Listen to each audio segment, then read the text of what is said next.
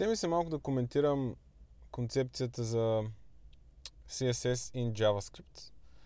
А, тъй като виждам, че голяма част от JavaScript екосистемата и въобще комьюнитито е някакси а, малко или много вече възприел тази идея. И ако не е друго, поне може повече от 50% от девелоперите използват uh, CSS in JavaScript някакво решение, uh, което имплементира тази идея.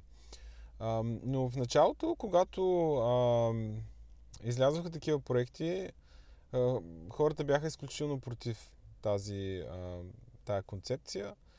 Uh, и, и аз виждам защо, нали? Те идват от едно място, където uh,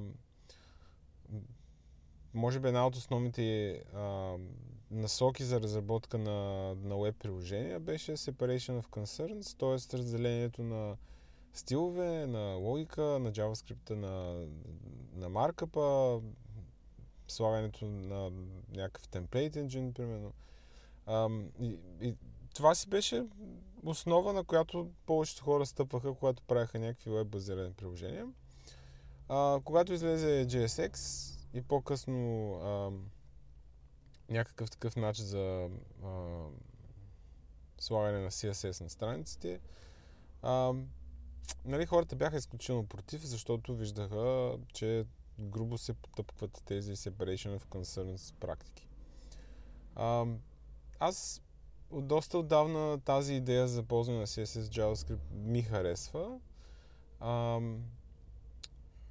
поради няколко причини. А, доста по-гъвкаво според мен става, а, става приложението. Самата разработка на приложението може би става една идея по-бързо.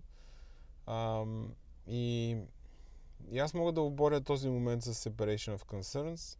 А, и особено ако говорим за, а, за React базирани приложения. А, а именно, че на практика Separation of Concerns не идва от, а, от това а, какъв, в какъв файл пишем. А, защото малко или много м- вече всичко е JavaScript.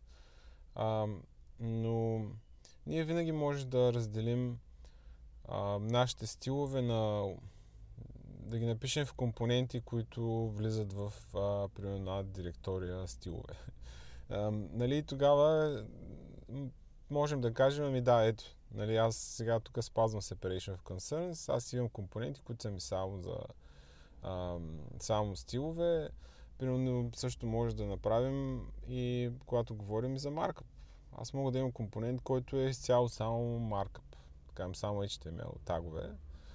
А, и на практика отвън той а, се ползва като а, една черна котия, всъщност не знам какво става вътре и ето ни separation of concerns. Така че а, идеята за това, че CSS в JavaScript нарушава тази а, много популярна и добре а, а, така наложена практика, според мен е въпрос на имплементация. Въпрос на това къде точно а, ще напишем нашите компоненти и как точно ще ги напишем. А, така че това е едно валидно решение за мен, CSS и JavaScript.